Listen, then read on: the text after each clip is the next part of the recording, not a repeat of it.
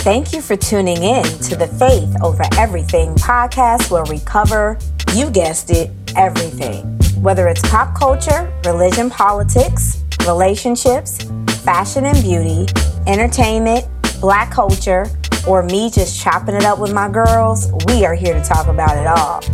Tune in every Wednesday for a new episode available on all your favorite streaming platforms and enjoy the show.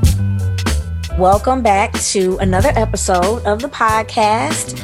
Uh, we hope you have enjoyed your holiday weekend because this is going to air after the holiday weekend. But I, I have, in the, well, in the same vein of kind of talking about social activism, I really wanted to have this guest on the show today because she is just doing amazing things in the community. She's a mover and a shaker.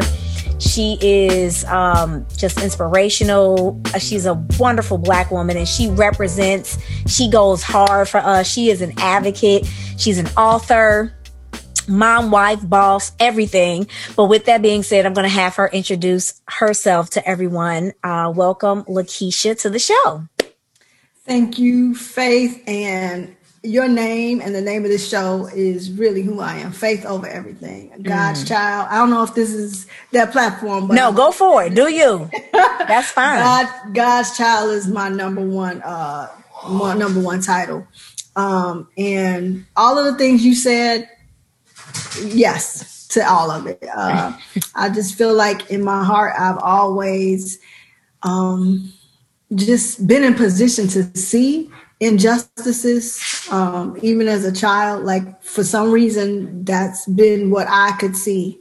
And uh, it's been always on my heart to speak out about it in whatever ways that is. And so that's it. That's that's that's who you have before you. Uh all of the things you said author all that stuff. But at the end of the day god's child and and uh, um just a warrior for social social justice, for human rights, for us to just be treated as the excellent human beings that we are. Yes, tell everyone a little bit more about yourself, like where you're from and what mm-hmm. you do, and how you kind of got to where you are today. Yeah, so you know, um, even my book is is called "Move Beyond the Block" because you know in Chicago, the block you come from, the block you live on, is really the yes. definition, right? Yeah. So I grew up, uh, I am from Chicago, South Side, uh, low end, which is now Bronzeville. Quote okay. Um, and oh gosh, how did I get to where I am today? Oh, um, so I'm the parent, I'm the great granddaughter of uh, a Chicagoan who migrated here in the early 1920s from Mississippi, Okolona, Mississippi, to be exact. And what I didn't know, I did, I never met my great grandfather. Um, he was one of the first to come in, the first wave of migrants. Um, he, he wasn't a part of the 1950s Great Migration. But um, when he brought my grandmother here um, and her brothers, I didn't realize that my great grandfather was a uh, precinct captain at the time for my great grandfather for Chicago for Chicago. So for yeah, wow. so he he was politically involved. He was an organizer. Okay. He was uh, very very key to the slum ordinance and fighting against the slum ordinance back in the 1930s. Wow. Um, he was also the first to be uh, to the first black person to gain a pension um, from the Chicago Board of Education as a carpenter. Wow. Um, Yes, I didn't know that. He also, when he retired, he retired to the Gary, Indiana area, and he was instrumental in getting the first bus stop to stop in the black community at that time. Wow. So, so it runs in your blood. So I didn't know that because he was the extent of that in, mm. until later. Um, and so I would say that that's where it comes from for me. That's where my activism come from. And I never even knew it. Um, but you know, ep- epigenetics ep- epigenetics is real. Mm-hmm. Um, and what we have in our DNA is real. Um, and so that was it. I'm also a child of a Baptist, raised as a Christian Baptist, uh, grew out of that, but still that's how I was, that was my right. formative years. Mm-hmm. Um, a child of the Chicago Public Schools. I attended uh, Anthony Overton, Walter H. Dyett Middle School, mm-hmm. and graduated from Simeon. Simeon. Oh, okay. I don't know you went to Simeon. Yep. And, okay. Uh, and, uh, uh, got my undergrad in SIU Carbondale, so I'm a Saluki. Okay. uh, anybody in the Illinois area know that that's the school? No. okay. so Salukis over everybody. No, just playing, just playing, just playing, just playing. Um, but that I think that's that. I mean, um, so many other life experiences um, that went into that, but those are the formative things. I was raised in a household with all of my family, so my my grandmother, my aunts, my uncles, my cousins. Uh, you know, uh, growing up where I lived, the houses were pretty big uh, back then. Mm-hmm. So eight eight bedrooms, thirteen rooms, full house, uh, four bathrooms. Like that's the household that I grew up in um, early on. Wow. Yeah. Wow. So I mean, do you live in Englewood now? Yes, I live in Englewood, own a home in Englewood. How did yes. you end up in Englewood, or have you been there since you know after college? So um, I grew. I, first of all, let me say, and this is really this just just goes to show you how things happen. So Englewood was a place that I never even never registered for me. Like okay, um, Bronzeville was Bronzeville. Later on, I lived on the other side of Western, so closer to Marquette Park when I was in high school. Um, when we moved back here, my husband and I, we were parents. We had our firstborn. Actually, we had both our children. Um, and we were li- we lived in um, what would be called uh, East Chatham. Okay. Like near 79th and Cottage Grove. Mm-hmm. And we we were in the market to buy our first home and what we could afford was in Englewood. And so that's how we got to Englewood. Awesome. where we okay. could afford to be. And once we got here, um, just seeing the politics and the way things go in this city, uh, knowing that your your community, your neighborhood is what you make it, not where you move into. It's what yeah. you make it, and anywhere you go, you're gonna have to uh, put some skin in the game. And um, since we were here, opportunities were here. Um, can see where the development is going. Mm-hmm. Um, this is where we have chosen to to stay. That's awesome. I was born and raised in Englewood, so it holds a special place in my heart. So that's why I was just curious. Well, what area? Right on 71st and Lafayette.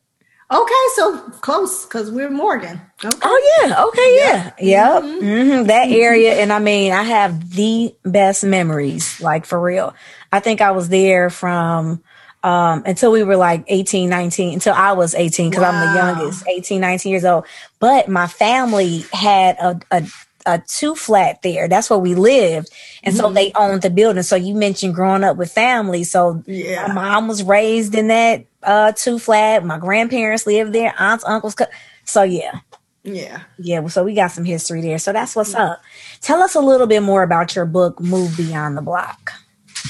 So my book, Move Beyond the Block, I'll just be very honest and say the what what the intention was when I set out to write a book. The intention was first of all i majored in where i minored in um, english creative writing in college. Okay. And i had a, a, desire to write a book a novel fiction. Okay. Um, and i remember and i also thought of an autobiography so I, something stuck with me when i was in college when i was in college one of my professors a white man mm-hmm. said that nobody wants to read about somebody they don't know. Nobody want unless you're a celebrity, don't even think about writing about yourself. Nobody cares. So that stuck with me for a very long time. Mm-hmm. Um, so let's just say that. Um, and so when I set out to write this book, I was really hoping, I had been hoping for years to write a book of essays and poetry and fiction, but that is not what happened. And so then it became I would write this book about how I grew up and the fact that I suffered a lot of um, emotional abuse at the hands of relatives. Um, mm. You know, you grow up with a whole family. Back then, any and everybody had the uh, jurisdiction to, to say, discipline you, mm-hmm. raise you, whatever. Yeah. And so, aside from my mother and my grandmother, there were some other influences that just were not um, conducive to raising a, a, girl to be all that she could be. Mm-hmm. And so I was going to take this book and write all the ways that this that I had been wrong. Like like this was going to be my moment to uh for vengeance, right? Yeah. and oh girl god was working on me because i was stretched so many different ways and and just came to forgiveness and it was a very uh, spiritual time for me mm. um, it was a time of uh, spiritual expansion and transformation which i'm still going through but at that time it was like a, a accelerated intense period and, mm. and that's what came out in the book so what the book is turned into um, and the offering is that it is a it's part memoir, it's part um, herstory, Chicago herstory, mm-hmm. um, and it's it's the lessons. It's called Move Beyond the Block: the um, habits and beliefs that transcend that the habits and beliefs that transcend our. Oh, girl, why don't I know the title of my book? oh God! Oh, the habits transcending transcending the habits and beliefs that are blocking our shine in life. Nice. Y'all forgive me. The book was written three years ago, so forgive me. Uh, okay. but um, so move beyond the block is uh, 18 blocks. These these uh, these affirmations, these declarations, and I, and with each declaration or affirmation, I give like how I came to accept that that affirmation. Oh, I love that for me. And it's also a profile of 18 women who are from Chicago, Black women who, just like us, grew up in different neighborhoods around the city uh, and, and had to suffer through the segregation and the classism and all that we have to deal with in poverty and violence and attended the Chicago public schools that we attended, right?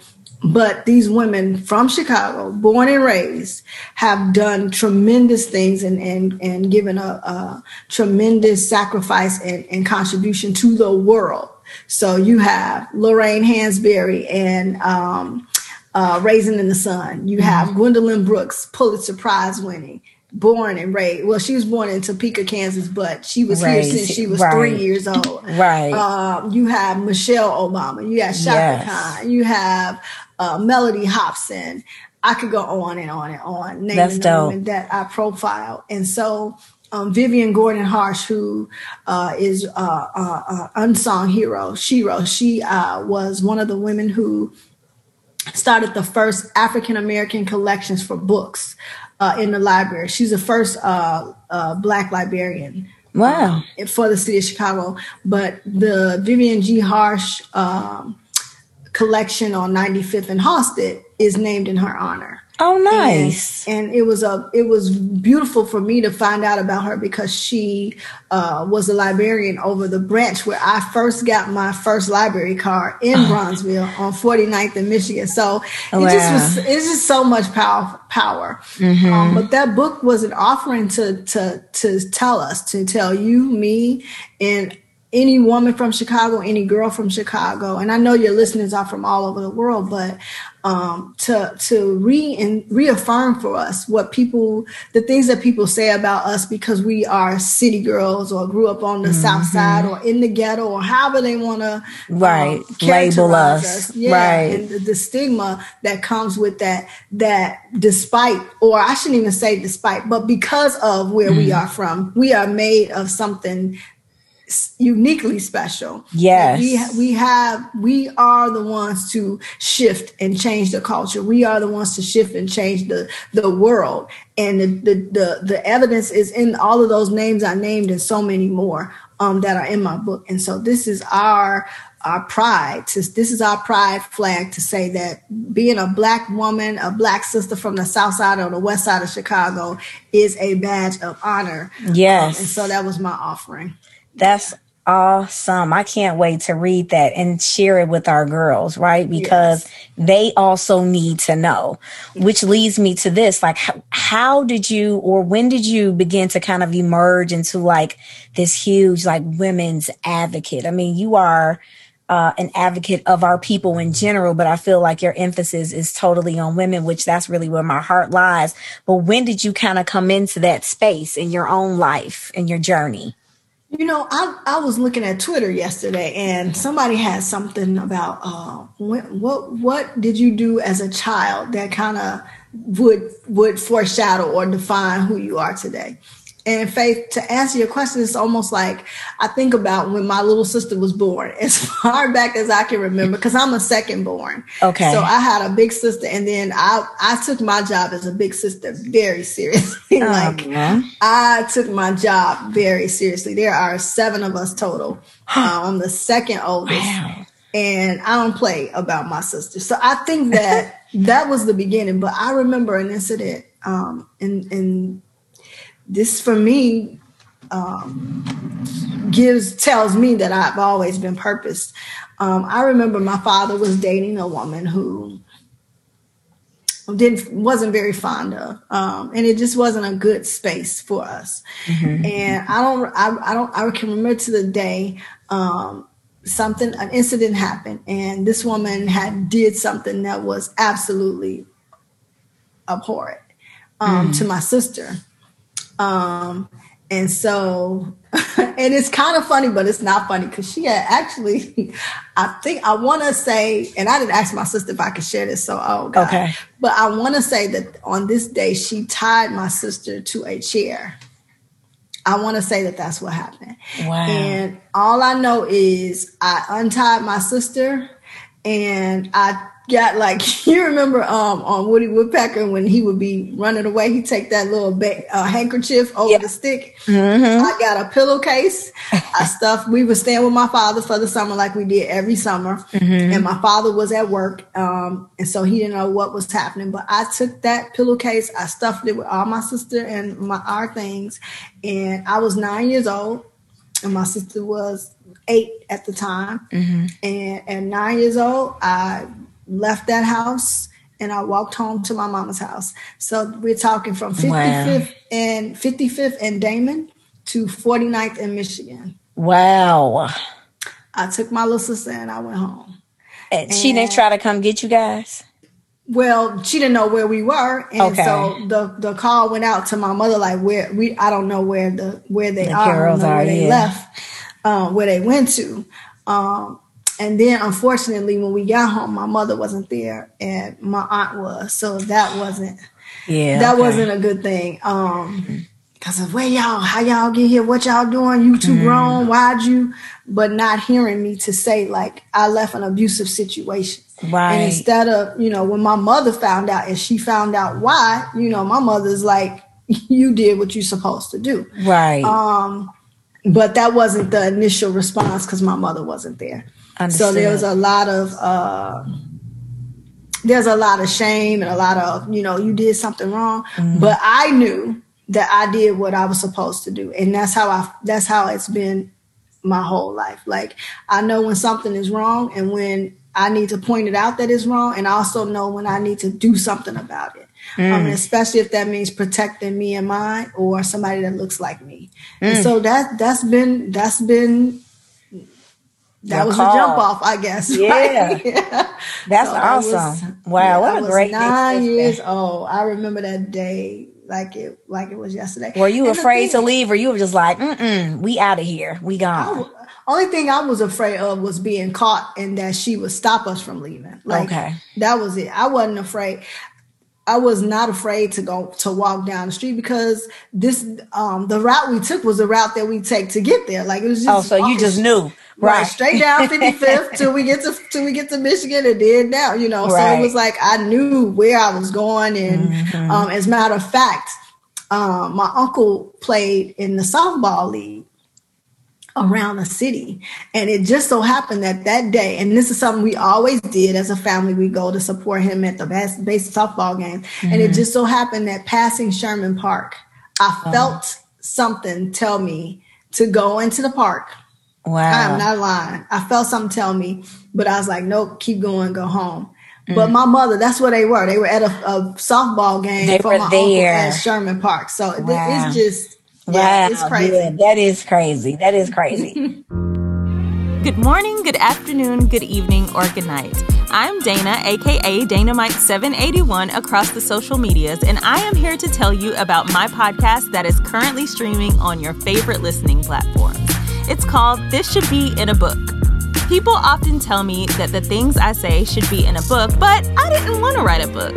So I decided to release my knowledge podcast style. New episodes are available every Monday, and you'll be able to listen to my insight on this thing called life three points into poem style, minus the poem. so after you finish listening to this podcast, head on over to This Should Be in a Book to listen and subscribe. Hope you enjoy as a fellow Chicagoan, and I'm going to pivot a little bit, you know firsthand, you know, what's been going on in our communities with the violence, with our teens, with our babies. Um, why do you think it's gotten worse? Do you think it's gotten worse? Why do you, this is, this is a loaded question. Uh huh. Why do you think it's gotten worse? And, and what do you think we can do about it?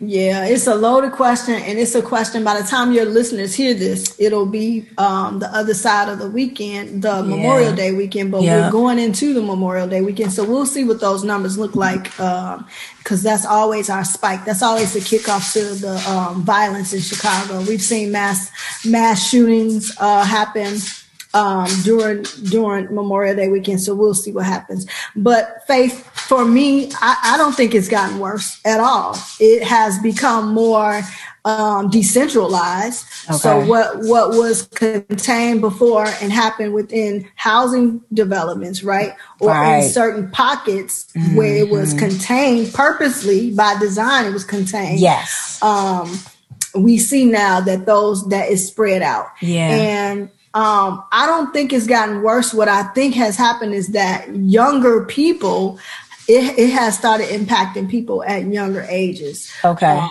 where where and also it's extend it's ex- extending, right? So when I say extending, meaning that when we got to a place where we like if you reach 25 right? Typically, mm-hmm. back when we were growing up, then that would be the end. If you chose to yeah. no longer engage in gang activity, or if you were separated from it, you probably you would not be a victim, right? Um, or or find yourself in in that in that way. Mm-hmm. But now it's it's 30, 40. It's continuing on because the um the structures that were in place, the barriers that were no longer there. Are no longer there. Mm-hmm. And that then in turn goes to if there's no structure for 30 and 40 year olds, there's surely yeah. no structure for babies. Yeah. Um the the whole unit that we used to have even we talk about schools and i don't know about you but there was a child parent center um, mm. when I mm. was younger. Mm-hmm. So that mm-hmm. meant like parents who maybe weren't working or parents who wanted to be involved could come up to the kids' school and, and, and have those different things that they could actually be involved in the kids' school. Mm-hmm. Organizations uh, had a community element to it. Yeah. So everybody was involved. And by design, I truly believe, Me you know, too. the things that are the political ambitions, the political, uh, the the agenda for this city mm-hmm. to be a quote unquote world class city, which means, which translates to no poor people and definitely no poor black people. Yeah. Right. And so um, those things that that break those ties fuel crime and violence. It's socially engineered, right? Mm-hmm. Because if you have the crime and violence, you can drive people out. If I'm afraid to stay in my neighborhood because the news is constantly telling me how violent it is, mm-hmm. how afraid I should be to come out my house, like these different things are happening, um, then I move. I move my family away. I move everybody away. That's that leaves space. Uh, also, if if my if my father, my uncle, my grandfather, all the men in my family are ushered into jails mm-hmm. because of um, because they've had to have some other kind of economy and this is deemed illegal, right? Right.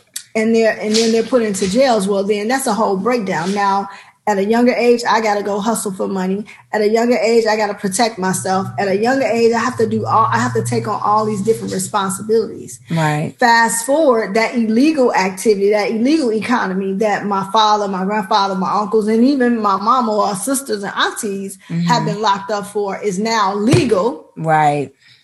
Millions of dollars are passing through and I see it. I'm not mm-hmm. getting it, but I see it. Mm-hmm yeah. Come on. It, it, it, it, so that's what I believe. I believe it's socially engineered. I believe that just like COVID, um, and the intense um, the intense solutions that have been rallied for COVID relief mm-hmm. can, be, can also be rallied for any type of solution they want to have. So if it's a solution to it showed us that, didn't it?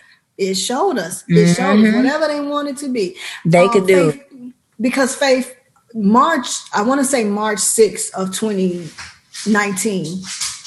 March 6th, March 5th, one of those days.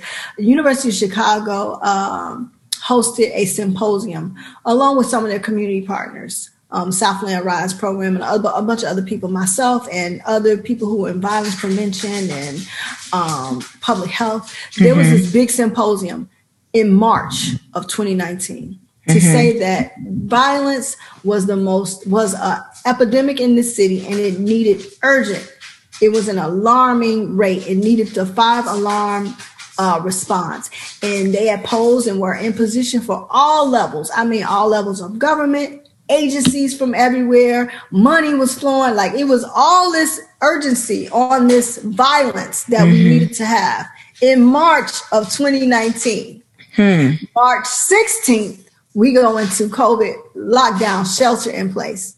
And we don't hear any more about this symposium, what was came out of that symposium. We don't hear any more about all the solutions, the resources. We don't hear anything about that. Wow. Magically, though, okay. right? In my space as a girls advocate and a nonprofit owner, mm-hmm. I'm privy to conversations where I find out that uh, sports organizations in Chicago got together within a month mm. to get $30 million. This is just a loan, $30 million to give to girls serving and youth serving organizations. However, the ones that were awarded were not the ones who were in this room two weeks ago. Wow. They are not the ones who had anything to do with that violence prevention and and and they were the ones who could not reach the young people because their only connection to those young people were through schools and you know school had closed right so they could not reach them right. and also because um and I'm sorry to your listeners if you hear any pitter pattering. That is my dog, dog in the background. I'm so sorry. That's okay. That's okay. And she love the dogs. That's okay.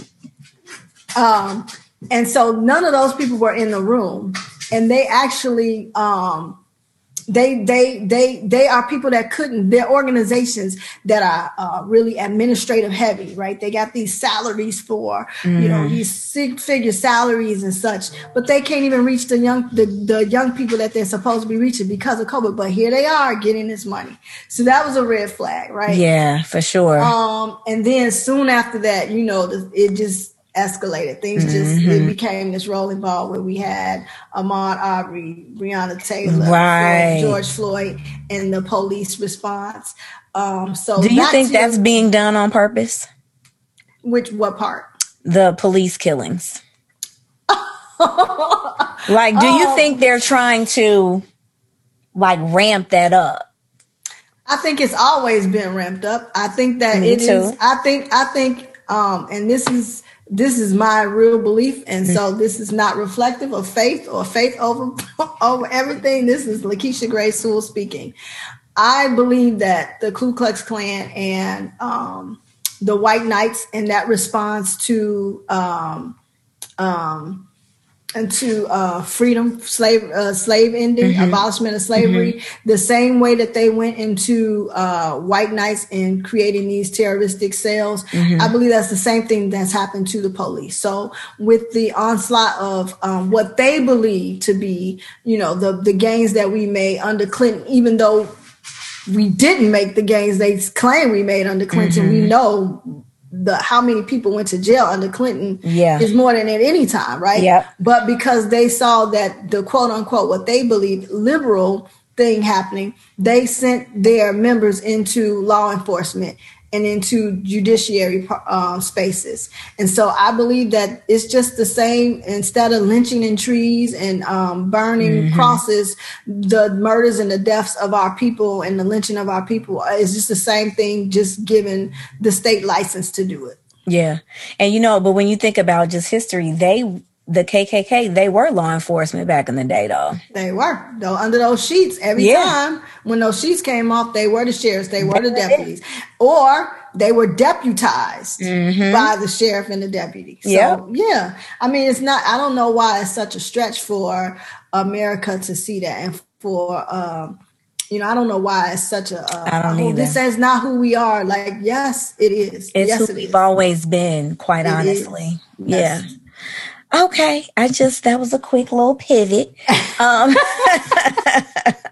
because I know how you get down, and I and I'm yeah. there with you, so that's why I just yeah. wanted to. Yeah, I'm like, so okay. So in terms of back to Chicago, so again, um, and I I am in agreement with you. I I do believe that there is some bigger works at play in how things are playing out in our communities. Um, with our with our people. So um but but what do you feel we can do right? Because a lot of us feel really hopeless. Um what do you feel we can do about it? And and can we do anything about it? It's so it's so um layered and it's so ensconced in in the city that unfortunately the the solution that we want to see that it all ends tomorrow is not going to happen. It's not going to happen in the next five years. It's not going to happen in the next ten years. But I do believe we can start the tide turning the tide. Mm-hmm. Um, and I think that that's been happening. I think the tide slowly began to turn last year, and it's going to take us to one know our history, know who we are, understand what's at play, like understand mm-hmm. all of the the layers that's at play. Um, account and be accountable for our dis- our own dysfunction, mm, right? Yes, we got a lot of dysfunction. Own it, you know, yeah. We gotta, we gotta own, own it. it. Yeah, we gotta we gotta say that it's not okay that uh, young people don't have any direction. Yeah, that you can't blame that on nobody else. That that's coming from that's us. you. That's us. Mm-hmm. That's mama, daddy, grandma. That's us. Mm-hmm. Neighbor that part, right? Just being holding ourselves accountable. And I also think that um, we have we have pretty much just released all forms of responsibility to outside forces and outside institutions. Mm-hmm. So educationally, like the education of our children, we have sent our children into school into a school system that is not there to educate them. It is there to feed a mm-hmm. capitalistic system, right? Yeah. It's there to turn them into uh, either workers or commodity. So yeah. commodity meaning that these are the consumers or they selling our kids. They're selling our kids to prisons, right? Yeah. So we're sending our kids to prison. You either gonna go to prison, you're either gonna work for this corporation, and I don't care if you want to call it technology or whatever. It's not for our children to be the owners of the producers. It's for them to be the workers, the yep. laborers, right? Yep. Um, even when we start talking about technology, all we try to do is teach them coding so they can go and code for somebody else. Yep. But not not how they can create, not how they can think, not how they can be engineers and build things, right? Yes. Um, um, and so those that's the two things. Know your history, um, have accountability, believe in our power. Mm-hmm. And I think that comes when you know your history. You can then feel like, oh, Mm-hmm. Oh, they did this already. Septima Clark, Septima Clark started a school. We we don't have to send our kids into these school buildings, right? right. Oh, Fannie Lou Hamer fought for us to be able to organize and, and have these things. We don't got to do it like that, right? We we can see it. Mm-hmm. Um, and then I think faith. The last part is to um, divest Mm. And I know people be like, "Oh Lord Jesus, what you talking about?" But I, I, I can tell you, um, I probably spend sixty percent of my dollars with black businesses for on sure. purpose. For sure, on purpose. I go out of my way. Mm-hmm. Now, do I do I spend money on Amazon or do I go on the Target? Absolutely. I mean, we don't own that much right. of the American economy where we can do without it, you know. Mm-hmm. Um, but where I can consciously make the choice to. I choose to spend my money with black businesses. For we sure. we saw that when it was no no hope coming. We saw that when nobody coming to to to uh, to uh, help us mm-hmm. or save us. We saw the mutual aid. We saw us giving our food. We saw us donating and giving. And you know, black philanthropy has always been a driving force. Whether we're tithing at our churches, that's true. You're right. Giving, we have always been the always. biggest ones to support ourselves. Mm-hmm. And so, if we believe that, and if we just value who we are and value what we have, to know that white man's ice ain't no colder than than the ice you're gonna get on 63rd. Like that's right. So, um, and and these are not far-fetched like pie in the sky dreams. These are very real things we can do today. So people say well how are you going to divest? Well again the choice is just simply this. The choice is if you're hungry and you want food whether it's groceries or fast food the choice is to go shop black. Yeah. Uh, when you when you want to buy a shirt or whatever, the choice is buy a shirt from your black from somebody black that's selling it, making it whatever. Mm-hmm. Um, when you want to go get your nails done, go to a black nail salon. I don't, I know it's going to be more money. You know why? Because it's real labor. Because because it's quality. Exactly. It's quality. They're not exploiting their laborers. They're not mm-hmm. making. Those women are working. Those Asian women are working. They're being exploited. They are. They're being exploited. They're sex. They're being sexually uh, mm-hmm. trafficked as well as humanly trafficked. So you getting a cheap price because they're not paying them nothing. That's right. Um, you you getting a cheap price because they're not changing out the uh the the um the equipment. The clean, so yeah. Nails mm-hmm. done with dirty fungi. Yep. You know, you got all kind of fungus Files, and stuff. It ain't everything. it ain't clean. You know, it ain't yep. sanitized. So mm-hmm. yeah, um, divestment meaning you can teach your children. I know you got to work every day. I know you can't be the teacher, but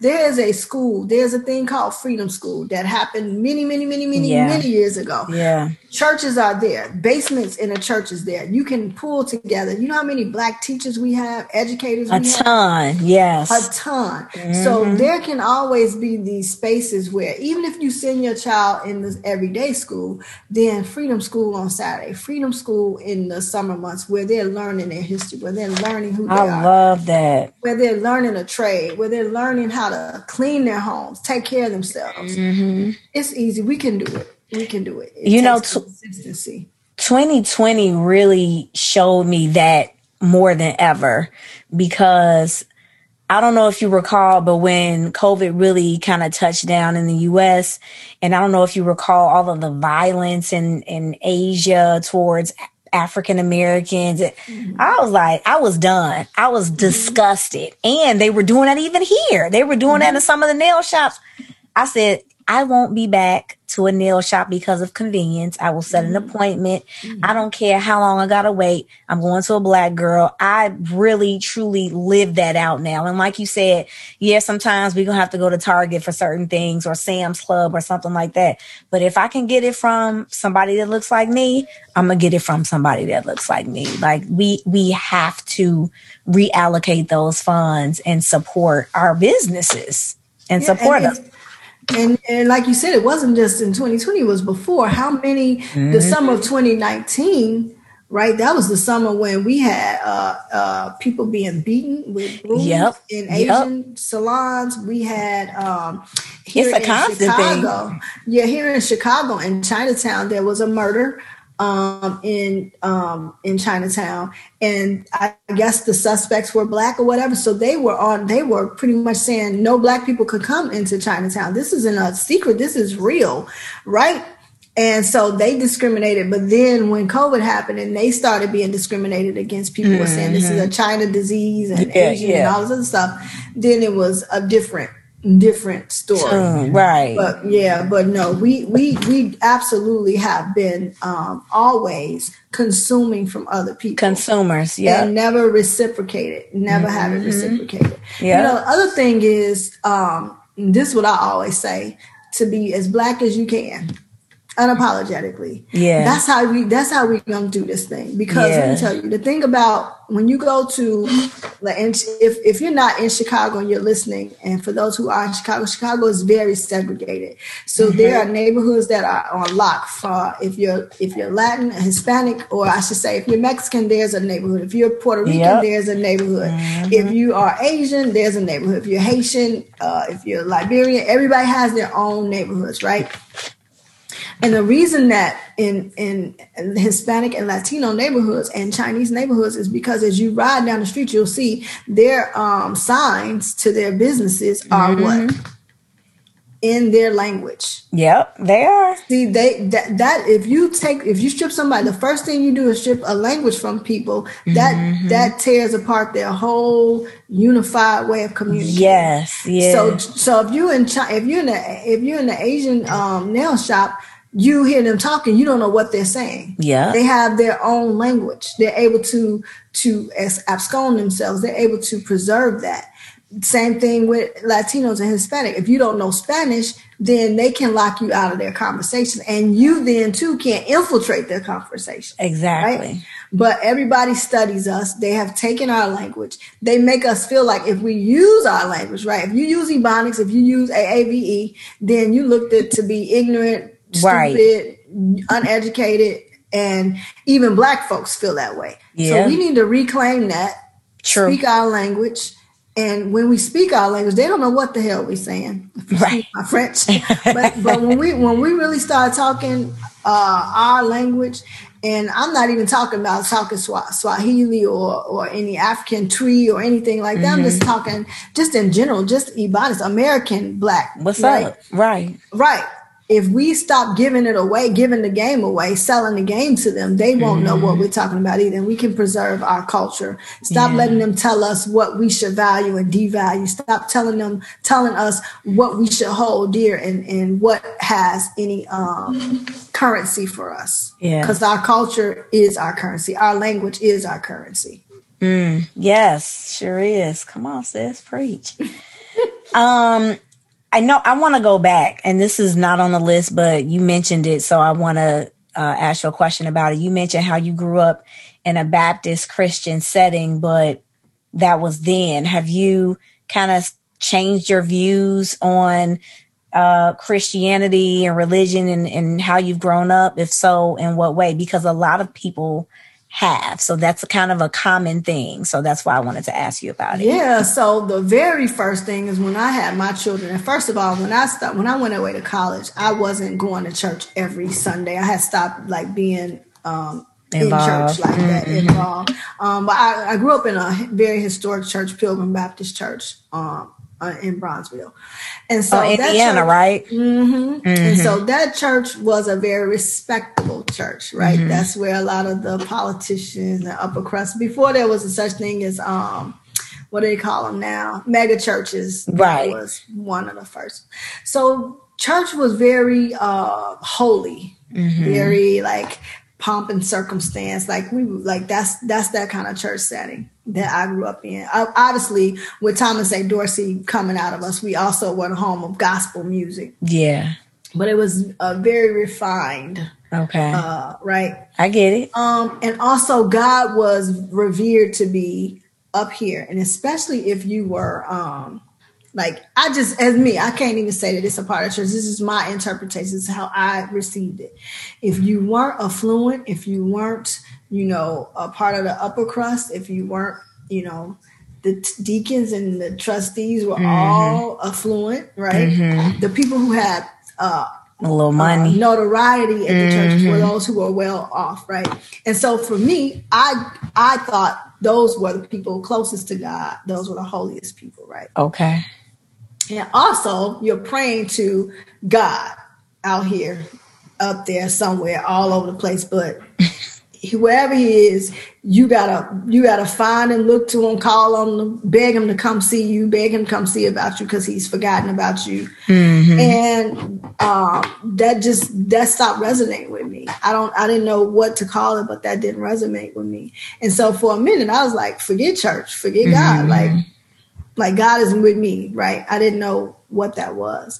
Um, but then I started going to Trinity United Church of Christ. Um, and for the very first time, like in all my years of going to church, I never felt the presence of God until I went to that church. And at Wow. this time, I'm what, 26? And I feel God in the building. Like I feel a spirit, I should Yeah. say. Yeah. Um, and obviously, uh, Pastor Wright at the time is preaching black liberation. and- Yes, and yes. Preaching freedom, and it ain't no Mm-hmm. melly mouth begging. It is is is is right up my alley, right? Exactly, right. So It's speaking rock right to you, I'm right. Rocking with it. Uh, but then I wasn't a member. I was uh, I was visiting and I was involved, right? I was. Uh, at the time, Jeri Wright, I was writing for the Trumpet magazine there, and Jeri's a my big sister and a good friend, so I was going there like as a visitor, Mm-hmm. thinking about joining, but not really. And then um, the whole fiasco happened behind the presidential election, and Yeah.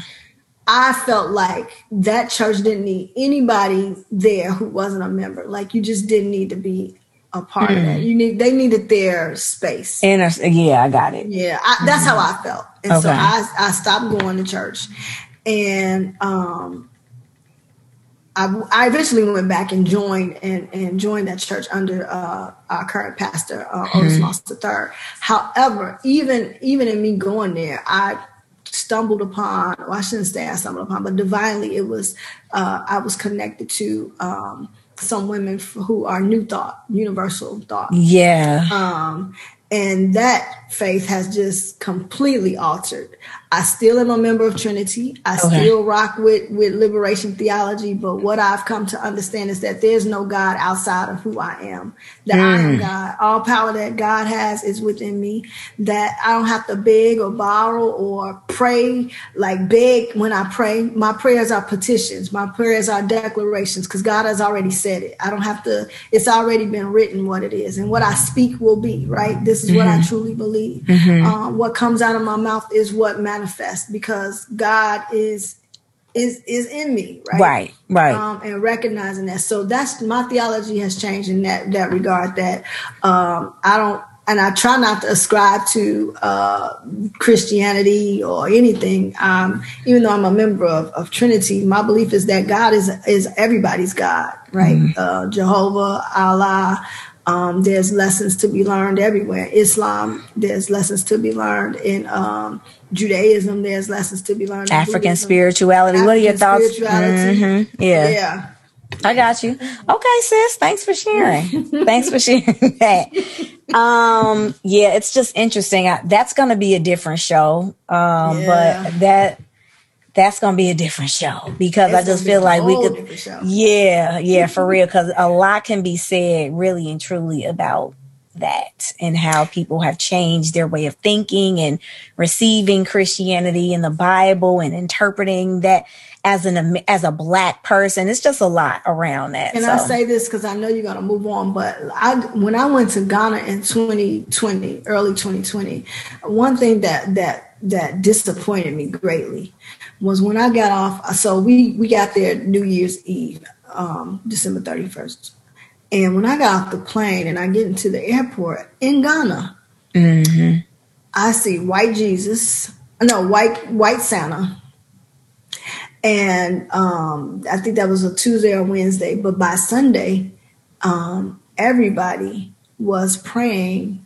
to white Jesus. There was no black Jesus. It was completely westernized. Yeah, that's what I've heard about Ghana. That sank my heart. That Yeah. sank my heart. Um, so so it's it's funny how Christianity has has made its rounds. Even though I know um, prior to uh, America that Christianity has been around for years, but I'm saying the westernized way, yeah, uh, the colonized re- religion, right? Mm-hmm. Yep. Not the spirituality or the connection, but the religion of it right. the the rituals and the the, the things that they uphold, uphold uphold yeah, was disappointing to me. yeah. No, I get it. I've heard that. I cannot wait to go um, to Africa, but I have heard that a lot about Ghana. Yeah, It is very westernized. It's very much like, oh, okay, what's happening here? yeah. Yeah. Mm. All right. Hey guys, I'm Shari. And I'm Cherise, and we are the Optimistic Divorcees, two happily divorced women who are optimistic about life, but real about love. Catch our new podcast on your favorite podcast platform with new episodes dropping every Monday, where we talk about life, love, and everything in between. Also, be sure to follow us on Instagram at the Opt Divorcees. That's T H E O P T D I V O R C E E S. Bye. So, what are you working on currently? You mentioned having a nonprofit. I know you do that. What's your girls? Come on, just tell us what's the nonprofit. So, because you I'm do working on so much. Okay, it's, it's I'm being shifted. Um, so my nonprofit is Girls Like Me Project. Yes. We work with girls around media literacy and pushing back against those stereo and stereotypes, the stigmas and stereotypes that are coming at them in media messages. Mm. But not only that are coming at them, but that's um, framing public policy, right? So we talk about the adultification of girls and the erasure of black girlhood. Um, the report that came out of Georgetown Law and Poverty Center, which said that pretty much black girls from the age of five and up are seen as more violent, more aggressive, more sexualized. They need less protection. Mm. Um, they are, they have they are punished more than any than any other uh, other counterparts. Yeah. Right? And so we know that media plays a huge role in that because if, if I am an administrator or educator and what I'm seeing about black girls is that they're violent, that they are sassy, that they are so my policies when I get to my schoolwork, my policies, my outlook is gonna go by what I see in the media. Even though this black girl is sitting before me, I'm gonna be looking at what I see in the media that's that's informed me. So mm. we work with black girls to one to understand that you are not who the media tells you. Yes. And you also can use the media because the media does shape that. You must use the media to be your advocacy tool. You must use the media to tell who you truly are. You must use the media to advocate for yourself and to change policy and know why a message is being sent to you, who's creating it, why it's being targeted to you. And I don't care who it is. Yeah. Um, why is that message being sent to you? Why are people able to rap and call you bitches, hoes, and sluts and, and all the stuff they're gonna do and have you kissing on your friend and all this other stuff? Why mm-hmm. is that mm-hmm. a message geared towards you? But it is not on the Disney Channel. It's no. not in it's not being played over and over and over again on on these other stations where you're not the target audience. We are so, always the target, always. So ask yourself why where you're targeted on W on the stations that is targeted to you. Yeah. Why is that so? Who yeah. been, who profits from that? Right. Who who what what do they intend for you to do with that message? So hmm. those are the lessons we're trying to get them to understand and then give them the tools and the power to create their own stories and to be creatives, to be the next Ava DuVernay, to be the next Oprah Winfrey, to be the next Issa, Issa uh, Rae. Issa Rae, yeah. Um, to, to take and um, Marsai Martin, the little girl that's producing and like giving them the tools. Love to, her to do their own creative thing with mm. media, photography, whatever it is. Um, yeah. So that's that work. Um, and then my other work with women, Black women, is to um, the same thing you know, many of us are entrepreneurs or we have these different things. I don't care if you're cooking or you're baking or you're a gardener. There's a reason you're doing what you're doing. Yeah. And your voice, uh, your story, the reason that you bake. If you're baking because this was something that you did in the kitchen with your grandma and um, it was the thing that kept your, your family together when when the world was falling apart that kitchen was the space if that's what drives you the world should hear that story right, right. They, should, they should know that if you have books that you've written and they're in your garage and, and nobody can find you on Google, nobody knows who you are, use digital media to yeah. put yourself out there. So that's the yeah. work I do, bringing women, brilliant women out of the shadows into their shine uh, using digital media. And I, I coach, that. I coach with that. I'm a consultant with that. Um, okay. So that's the work I'm doing. Are you, do you do that? You do that full time, like all of your yeah. Your oh, your coaching, time. your okay, that's awesome. Okay. Yeah. Do you have a staff, a team of people that you work with? No, I do not. Okay. I'm not trying to front. I want people to hear this. Stop fronting talking about my team. Stop fronting talking about, you know, everybody. We need some help. We could yeah. be so much better if we admit that. So I would say this For sure. like me, I have a board, a strong board. Nice and we do have um, contracted workers that we do that are considered our team, but they're not we don't have a staff, We're Right. Day to day staff. I And got if you. we had that, we would be so much more impactful if we Yeah. had that uh, Yeah. ability to do that. As for my uh, my um, consulting and coaching, it's not reached that level yet, so I am by myself. However, I'm in a um, Englewood Small Business Pitch. Small business plan pitch competition. Nice. So Okay. getting the training and getting ready to pitch and, and win. Yes, and win.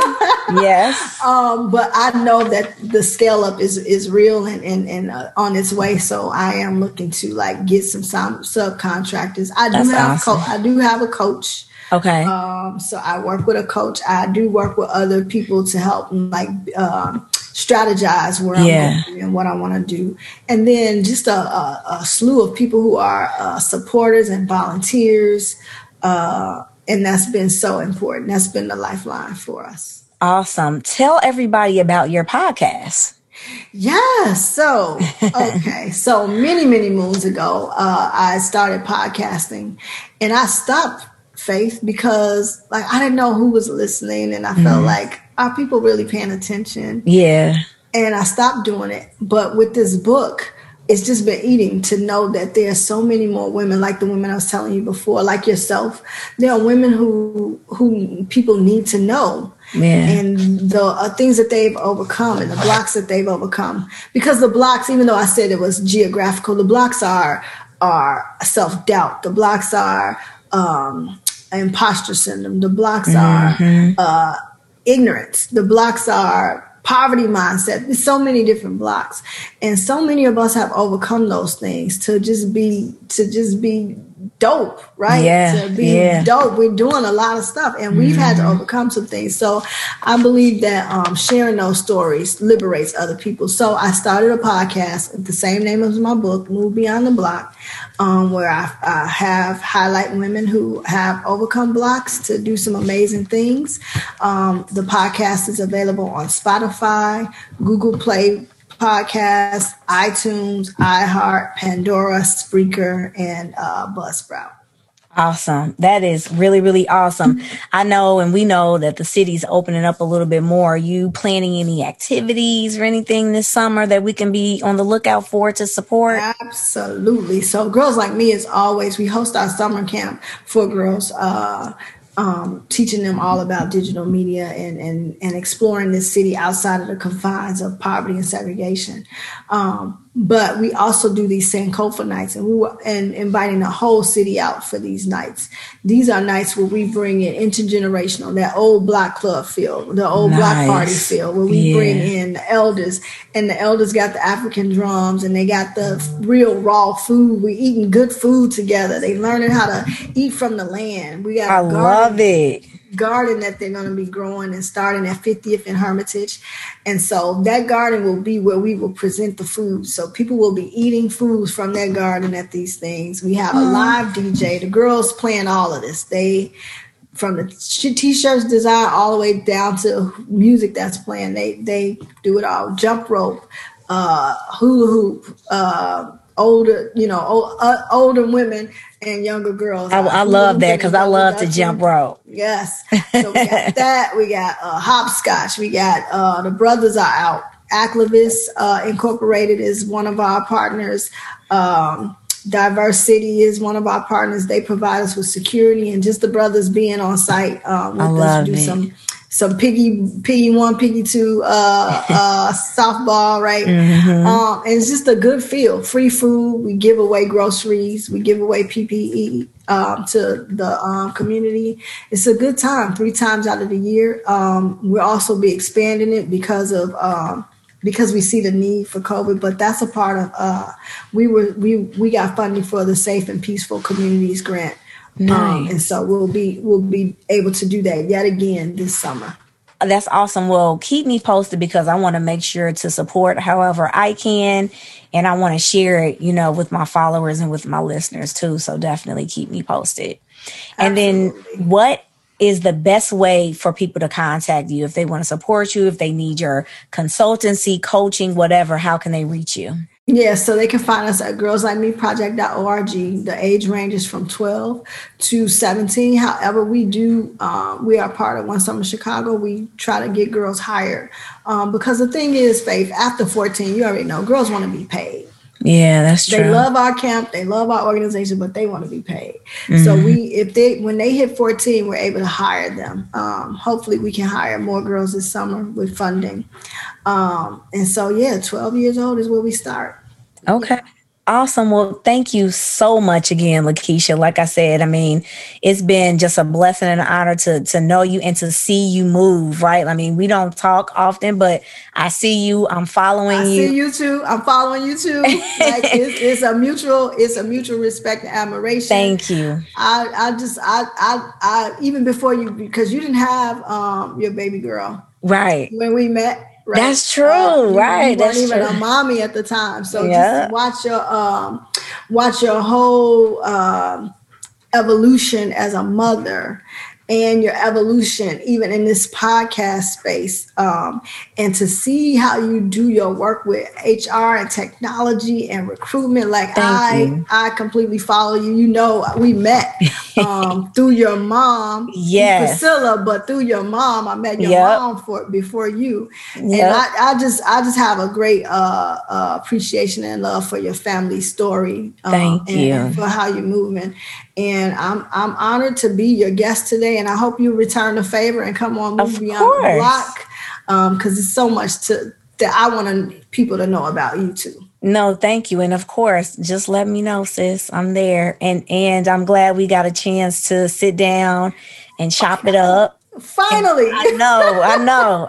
I know, and I'm just glad we did because now I know more and now I can do more. So I'm excited about that. So thank you once again, and uh, just want to thank all the listeners for tuning in. Support this young Black queen however you absolutely can. Um, support her organizations however you can, and continue to share. Um, and thanks so much for tuning in. Hope you enjoyed the show today, guys. Truly appreciate you tuning in. Please don't forget to follow us on the following social media platforms. On Instagram, the page is Faith Over Everything underscore podcast. On Facebook, the page is Faith Over Everything podcast. Our website is www.faithovereverything.net. And lastly, if you are interested in becoming a guest or have any show topic ideas, email us at faithovereverythingpodcast, the number one, at gmail.com. Thanks again.